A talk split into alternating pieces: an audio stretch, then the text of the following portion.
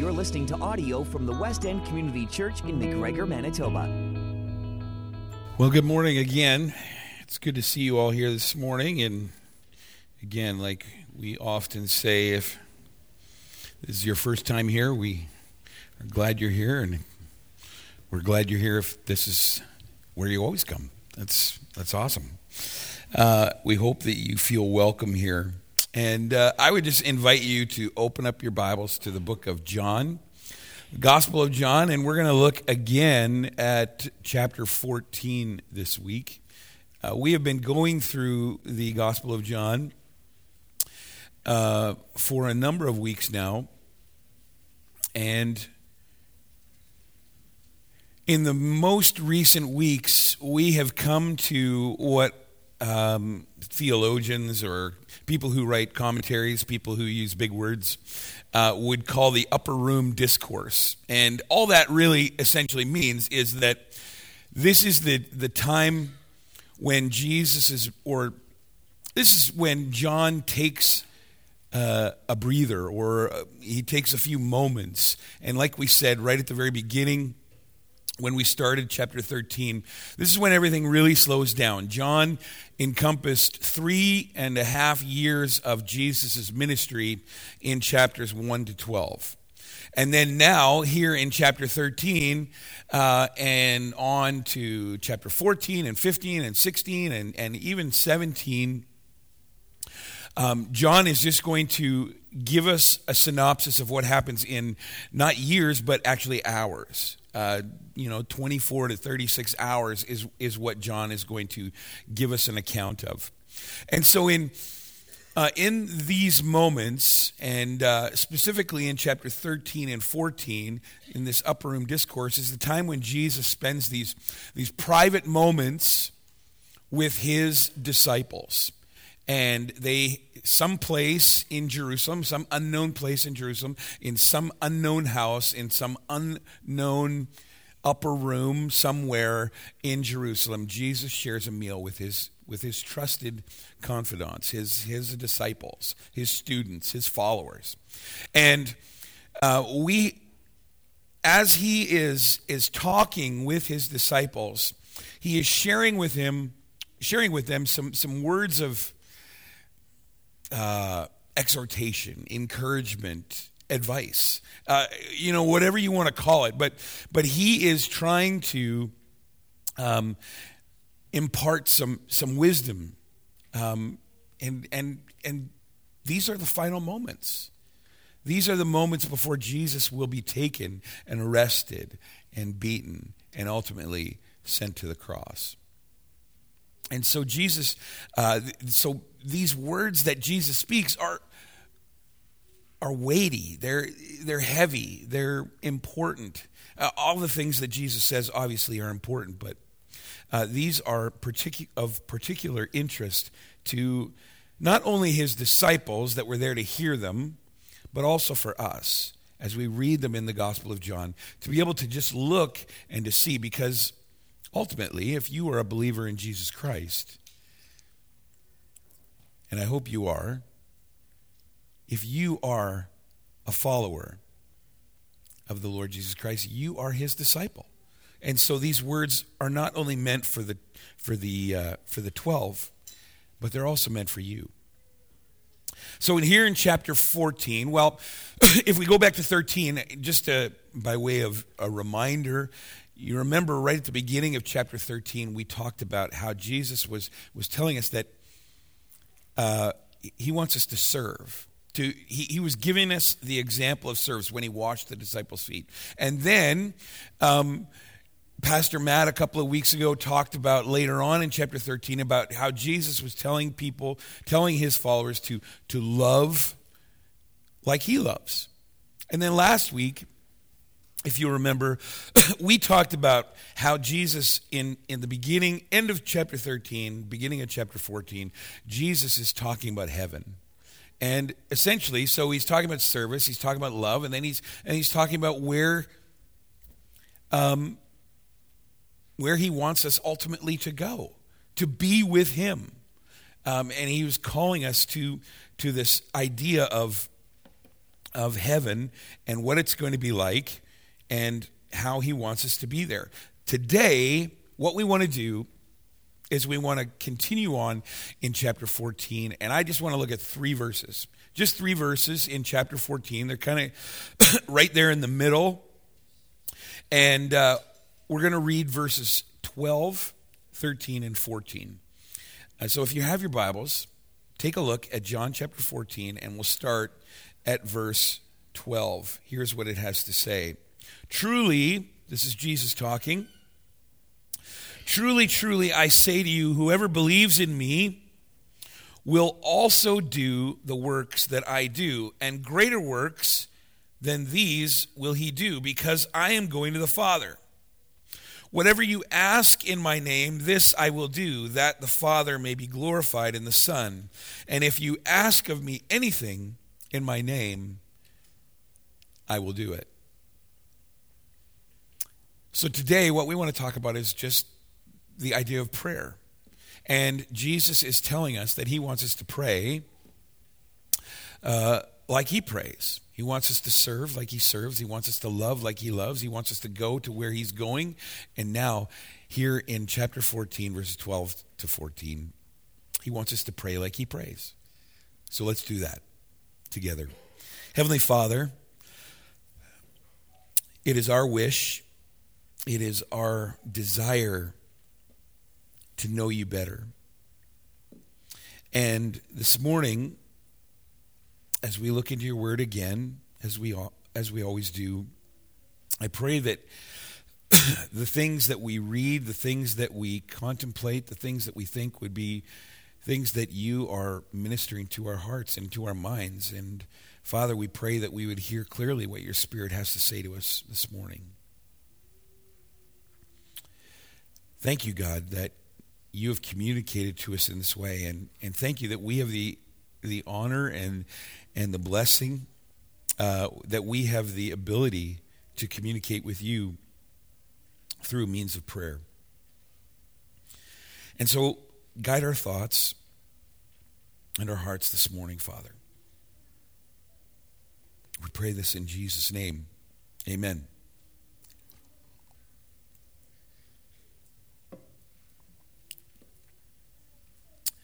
Well, uh, prayer is one of those things that um, it's one of those things that I think almost everyone in the entire world who has ever lived has done at one point or another in his life. They've cried out for help to and and for some it's just a matter of you know just a, a reflex it's a matter of um, not even knowing who you are crying out to. Um, for others, it's it's a matter of habit, a matter of course. It's um, maybe you have prayed a prayer of desperation. Maybe you have prayed uh, prayed a, a, prayer of celebration. Um, most people, at some point in their lives, they they will find themselves praying. Maybe not all, but most, I would say. But few people, uh, few people pray as a, as a matter of spiritual discipline. Now, what do we mean when we talk about spiritual discipline? Um, I would say, if you want a, a, different definition, it would be simply just that uh, a spiritual discipline is, is merely a habit. Um, it is a practice, it is an experience that is designed specifically geared towards the Christian life. It is designed towards developing, growing, strengthening um, your spiritual muscles. I guess it, it's like working out. Um, in the um, you know when you go to a gym, you well I don't go to a gym, but um, some of us go to a gym, when we talk about spiritual disciplines, what we're talking about are habits that are going to develop us, that are going to um, strengthen our spirit to build the muscle, so to speak, of one's character as a follower of Jesus Christ. Make sense? And so, for example, or for another example of a spiritual discipline, Bible reading would be a spiritual discipline. Bible study would be a spiritual discipline. When you take your Bible and you have your own quiet time, when you spend that time in the Word and you read, uh, you contemplate what you read there, that falls under the category of a spiritual discipline.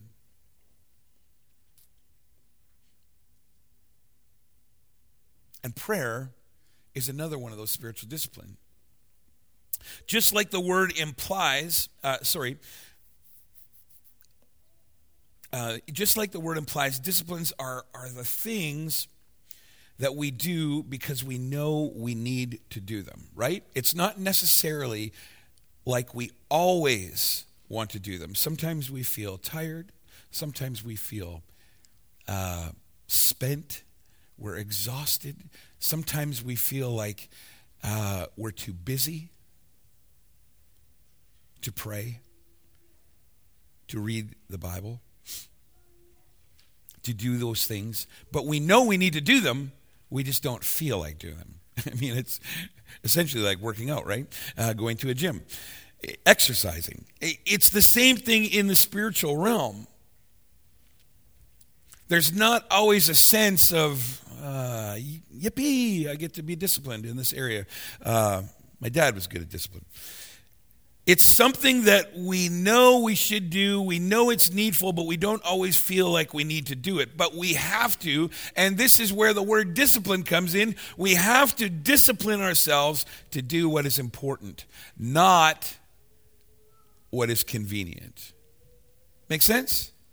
I think it makes sense. Here's when we think specifically of the spiritual discipline of prayer, here's the basic definition of prayer. Okay? Uh, there's different definitions out there. I think this one's simple enough. When we talk about prayer as a spiritual discipline, it simply means this communing and connecting with God. That's what prayer is all about. It's communing and it is connecting with God.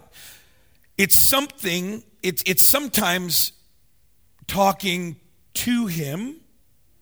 It is sometimes just being still and, and listening to what God has to say. It, it can be audible, it can be internal, it can be in our hearts, it can be making requests for yourself, it can be interceding for other people. And I would say, too, that we need to be reminded that there is, there's no right way to prayer, uh, to, to pray. The only wrong way to pray, I think, would be not to do it. That's, that's the long and the short of it. There's, there's no designated prayer position. You can pray standing, you can pray sitting, you can pray kneeling, you can pray with your uh, hands lifted up. Uh, you can close your eyes. You can keep your eyes open. You can pray on the run. You can pray at rest. You can pray in public. You can pray in private. You can pray in the morning. You can pray in the evening. You can pray at lunchtime. You can pray whenever. I remember once, uh, I shared a couple weeks ago when, when I was a camp director at Nest Lake Bible Camp. I remember this uh, one of the guys there. His name was Jim McNee, and he was uh, giving a he was doing a devotional in the morning staff meeting and then uh, afterwards he said okay now we're going to pray and uh, he said i want everyone to, to pray uh, right now and so everybody closed their eyes and they're and they're you know I don't know if they were pretending or they really were, but everybody was closing their eyes. He said, "No, no, no! I want everyone to pray, and I want you to all to pray out loud." And uh, and so we're, you know, this is like way out of our comfort zone, right? Um, and he said, Keep your eyes open, just look around, and just start praying. You know, pray for the stuff that you want to pray for, but say it loud and say it proud, he said. And uh, I don't know if he said the proud part, but anyway, uh, so we all did that. It was chaos in the staff room there. We're like, we were just all praying. You couldn't hear anything. And, uh, and then, and then we finished, and Jim said, Amen. And then he said, You know, we didn't understand anything that anybody was saying. We couldn't understand, but he said, God understands. He, all, he, he heard all those prayers. The point is, there's no right or wrong way to pray other than just maybe not to do it. But prayer is essential. It's a discipline. It's not something always that we maybe feel like doing or we're prone to do, but it is something that will help to develop our spiritual muscle. Prayer is important. And it is an important thing for us to understand, to really get the concept of. The Bible tells us in Colossians chapter 4 and verse 2, it says this Devote yourselves to prayer. Be watchful and thankful. 1 Thessalonians 5:17 Pray without ceasing.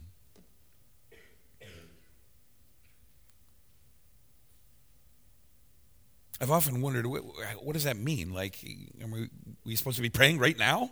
Um, I think what Paul is just meaning is just that we have to have this attitude of constant prayer, to, to be in constant communication with God, to lift up our hearts to Him.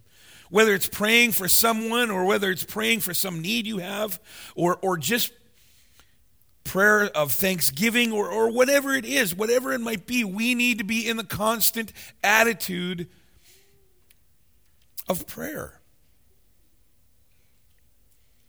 And so when we read these verses, specifically verses 13 and 14, when we read this, and it says, Whatever you ask in my name, this I will do. That the Father may be glorified in the Son. And then in verse 14, if you ask me anything in my name, I will do it. So these are these are important words.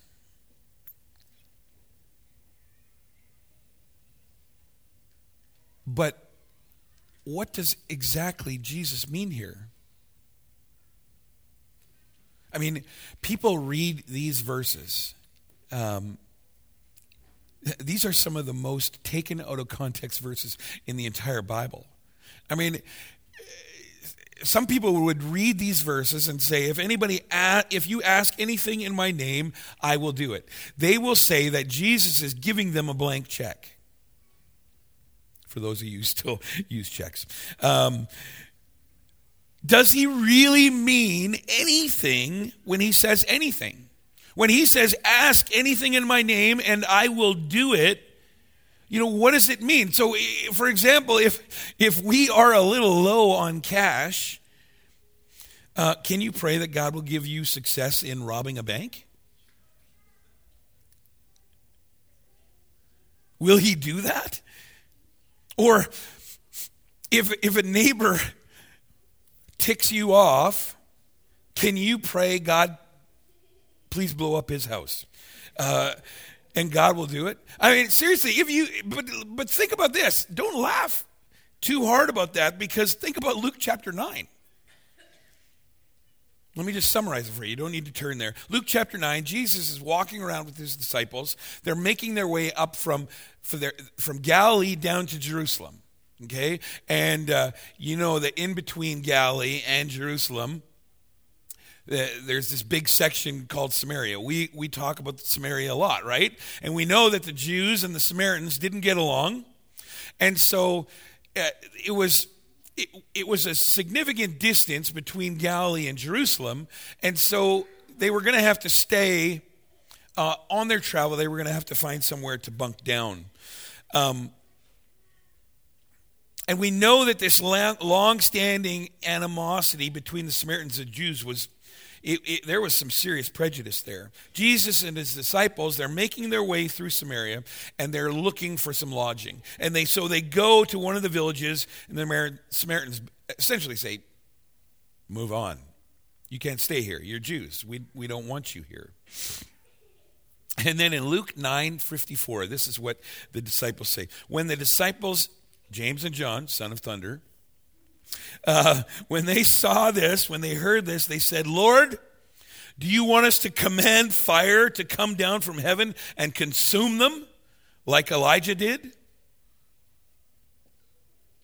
Blow up their house? Uh, Lord, blow up their, their home, blow up them up. Uh, we don't like what they're saying. That was their prayer. And I mean, it doesn't say exactly what Jesus said to them, but I don't. I just kind of imagine a withering stare, um, and it says that Jesus replied, verse fifty-five, with a rebuke.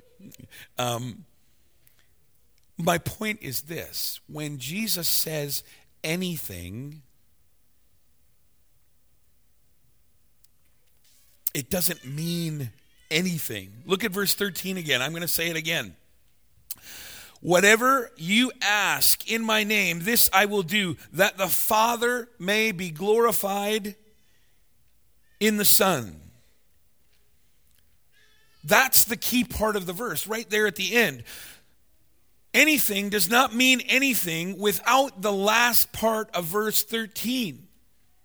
In light of what Jesus says here in verses 13 and 14 about prayer, let me give you um, let me give you three things uh, three musts about prayer. Three things that, that prayer must have as a part of it. Here's the first one prayer must be glorifying to God. It must be clear, uh, glorifying to God. And we just read there in verse, thir- uh, verse 13. Let me just read it again because it's an awesome verse. Whatever you ask in my name, this I will do, that the Father may be glorified in the Son. So the request of James and John in Luke chapter 9 did not bring glory to the Father in any way, shape, or form. And thus, God did not grant them whatever they asked. It's qualified here. There's a qualifier in what Jesus says God will only do for us what adds to his glory. Not your glory, God's glory. And there's a massive difference there, right?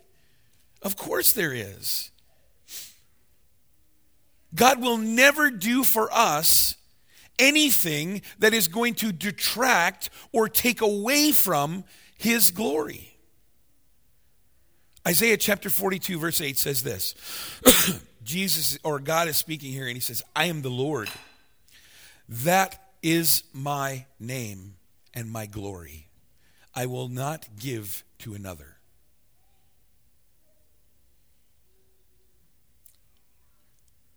So the point is this when we pray, we better glorify God. Because you don't want to mess with God's glory.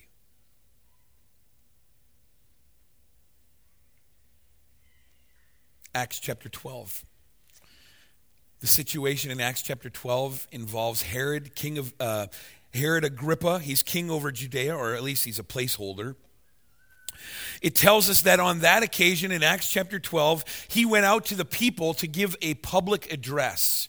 And he was adorned in these fine robes and shining royal garments. And as he spoke, the people in Acts chapter 12 that saw him and heard him speak said this This is the voice of a God, not of man. And they ascribed deity to King Herod Agrippa. And Herod didn't do anything to correct it. He just drunk it all in. I, don't know what was going on in his mind. Well, I didn't want to say anything, but uh, yeah, I think you, you might be right. Acts chapter 12, verse 23 says, Then immediately an angel of the Lord struck him because he did not give glory to God and he was eaten by worms and died. Not a good way to go out. Here's the point the point is sometimes our prayers are full of selfish ambition.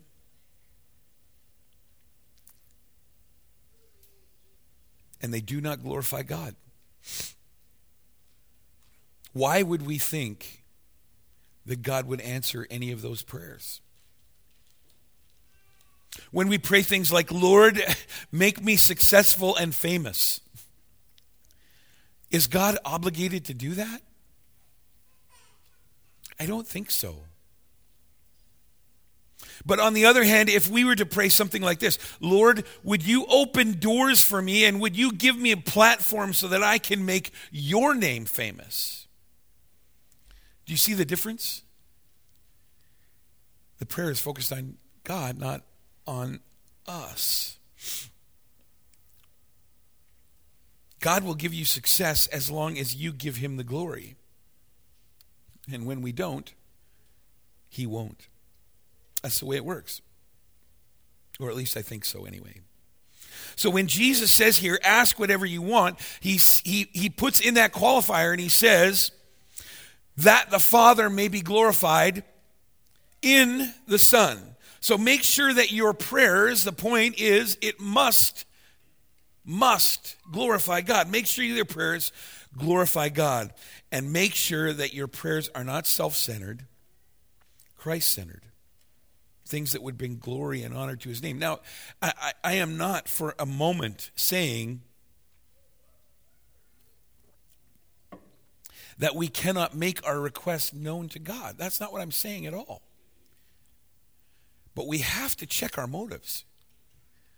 It's so important. Because don't we want our lives to mirror that of the Lord Jesus Christ? Don't we want don't we want to, to be pursuing Christ likeness?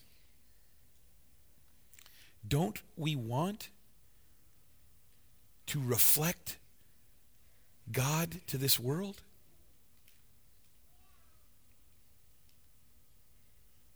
Our prayers must be glorifying to God. Here's the number two. Number two says uh, it would be this when we pray, it must must be in accordance with God's will. 1 John chapter 5 verse 14 says this.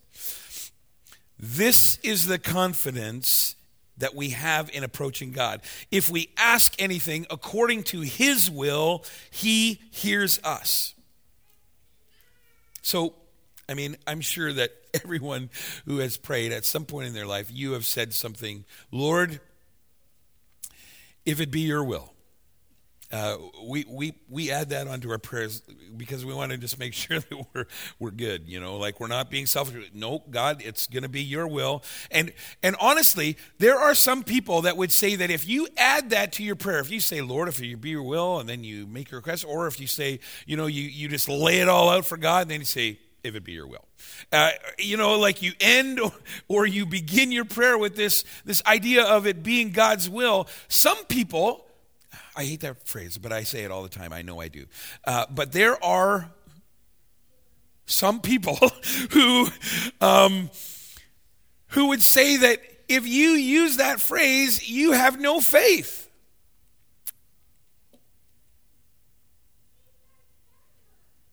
They're saying that you're not really praying in faith. You're not really praying with the confidence or the boldness that is needed to declare what God's will is. They will say you don't you don't say if it be your will, you say Lord, this is your will. And you declare that will. And and they'll say no, you you don't you don't put qualifiers in there. You don't say if They'd say you're not showing confidence if you don't declare what God's will is. But I think that is so backwards. And not only do I think it's backwards, but I think it's dangerous. If you go around and you declare, you are telling God what His will is, what is that? That's pride. That's arrogance. That's not confidence. Don't you think it would be better to defer to the will of God than to declare what it is? Uh, here's the example. it's a good example in Scripture, and it's just a couple chapters later. Think about the Garden of Gethsemane. think about Jesus praying to his Father. What does he say? Do you remember? Um, he prays in Luke 17, and then later on it's recorded, Luke chapter 22, verse 42, it says, Jesus prayed. Luke, uh, uh, Luke recorded that Jesus said this Father, if it is your will, take this cup away from me, this cup of suffering. Nevertheless, not my will, but your will be done.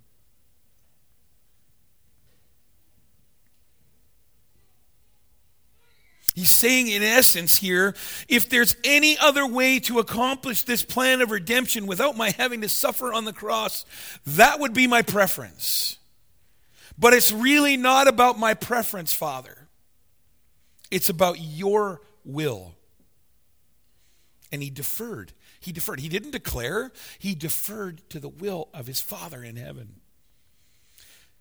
And in the same way, uh, uh, earlier on in his ministry, Matthew chapter 6, the disciples said, Lord, how should we pray? And remember what he said? Part of the Lord's Prayer, we commonly we, we pray it all the time, or we know how it goes. But what does it say? Your kingdom come, your will be done on earth as it is in heaven. What is Jesus teaching us here?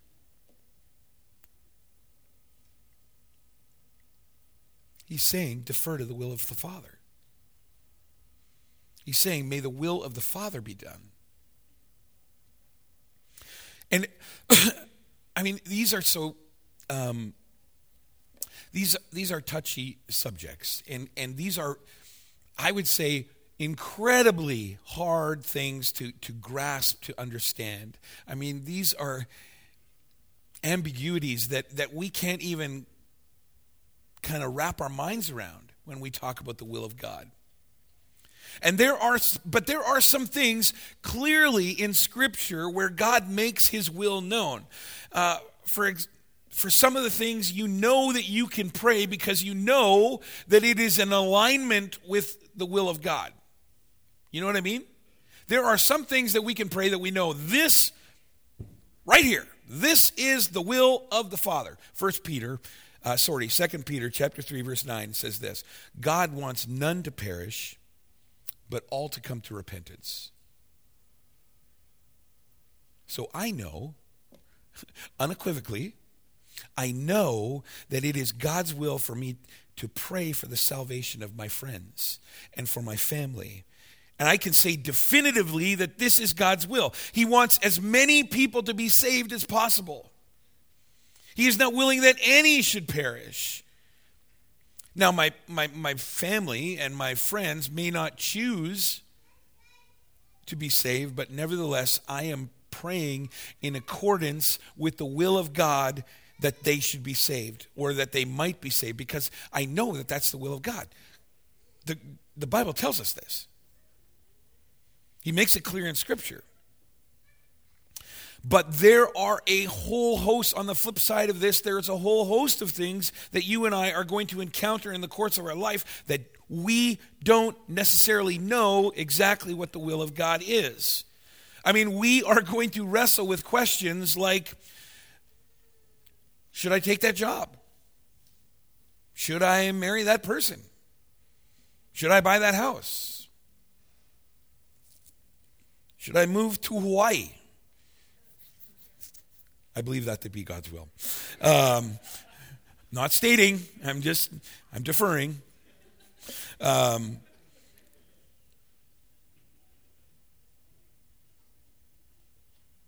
don't we trust God enough to lead us in the right direction? I mean, oftentimes when we don't understand the will of God, it's when we're out of step with the Lord Jesus Christ when there are things that are in the way.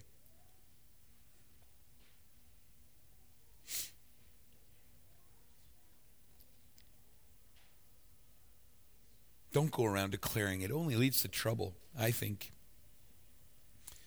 This is my preference, Lord. Hawaii, it's my preference. But if it's not your will, make it clear to me. Make it crystal clear because I don't want to be out of step with you, Lord. Here's the bottom line. The bottom line is this that you you are a human being. And God bless you, you are flawed. And, and I am flawed.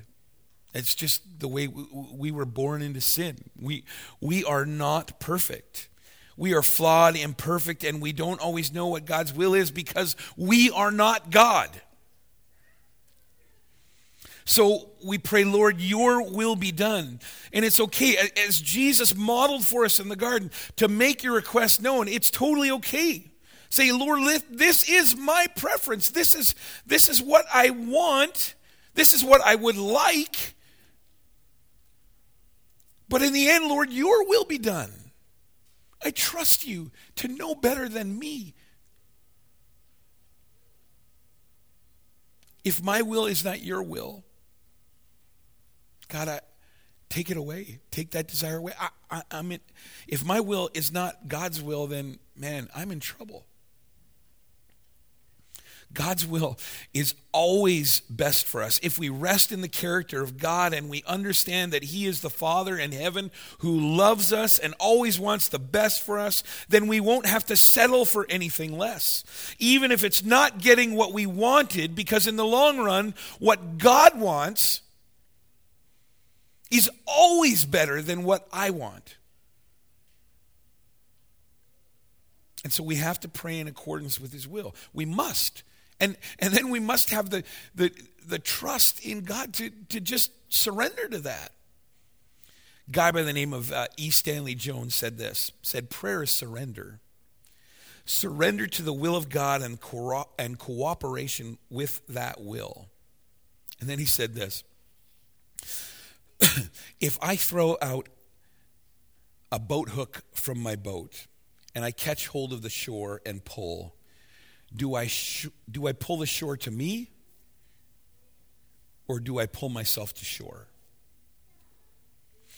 Prayer is not pulling God to my will, but the aligning of my will to God.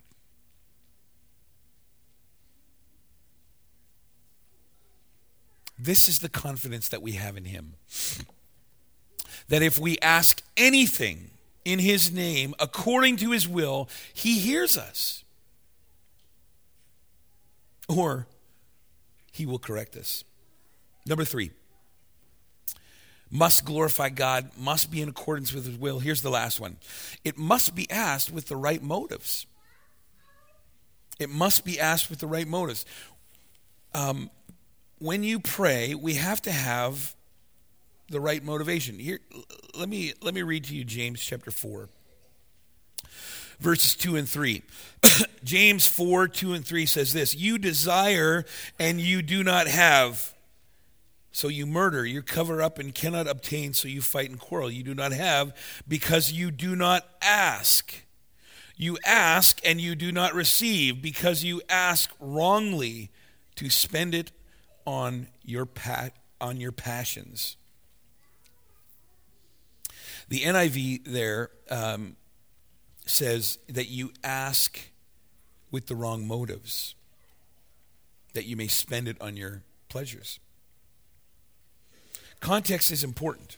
Everything in the Bible is, uh, should be in context. We, we know that. We've said that. But if you read just that, you know, that verse or you know those verses without reading the verses that surround it you might not get the full context of what is happening. James is talking about conflict.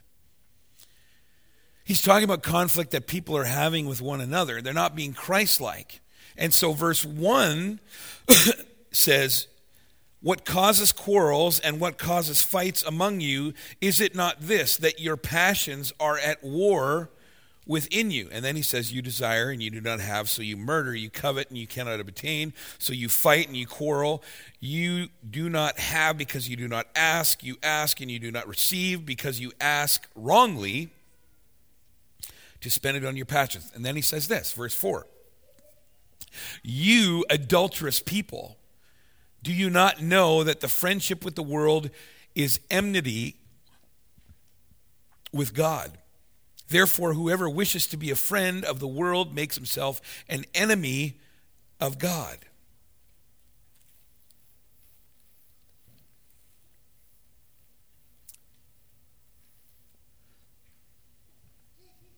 So, what James is saying here is that we don't receive from God because we don't bother to ask. That's one thing.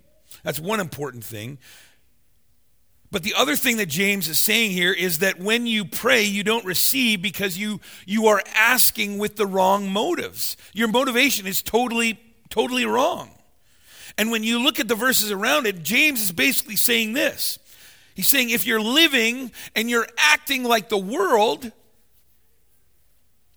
don't expect God to answer your prayers so you can continue to act and live like the world is living. That's what James is saying. He's saying, as Christians, we need to be separate from the world. Not to isolate ourselves, not to close ourselves off from the rest of the world. That's not what James is saying. But we need to continue, we, we need to continue to be relevant to the world. We need to continue to engage the world because the world needs Jesus. But I'm talking about living and behaving in a way that honors Christ instead of just living and behaving like the rest of the world does. Because James says here the reason why we're not receiving answers when our, our prayers seem to be bouncing off the ceiling is because we're expecting God to bless a lifestyle that we should have left. We're asking God for things that are going to simply bless a worldly way of living.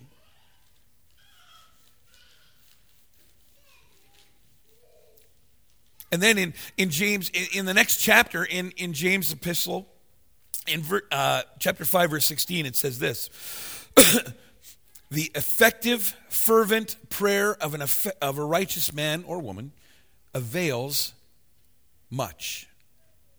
Uh, the NIV, I, I, really like the way the NIV says it. It says that the prayer of a righteous man avails, uh, is, is powerful and effective. So, in other words, the righteous person in Jesus who prays will receive because you're praying with the right motives instead of the wrong motives.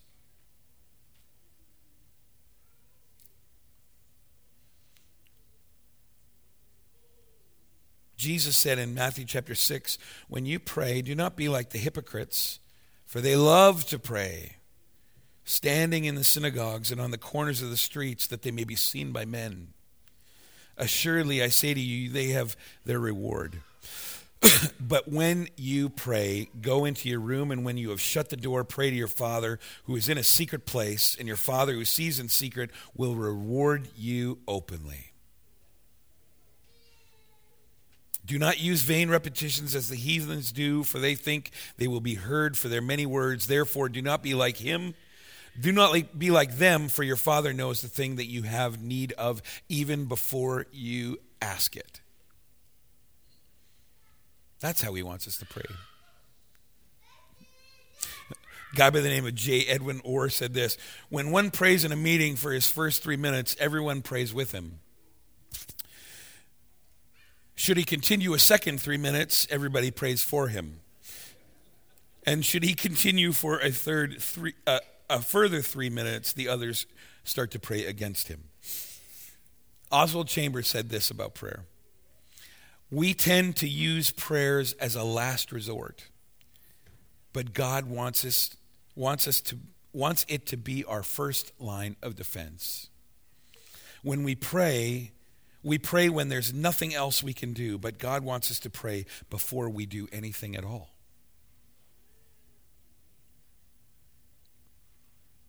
I'm sure you've heard this or read this at some point in, in your life, but I, I want to close with this. Uh, there's a prayer that was found in the 1800s, and actually at the Battle of Gettysburg, in the pocket of a Confederate soldier who had died on the battlefield. And this is the prayer that was written on the piece of paper that was found in his coat. I asked God for strength that I might achieve.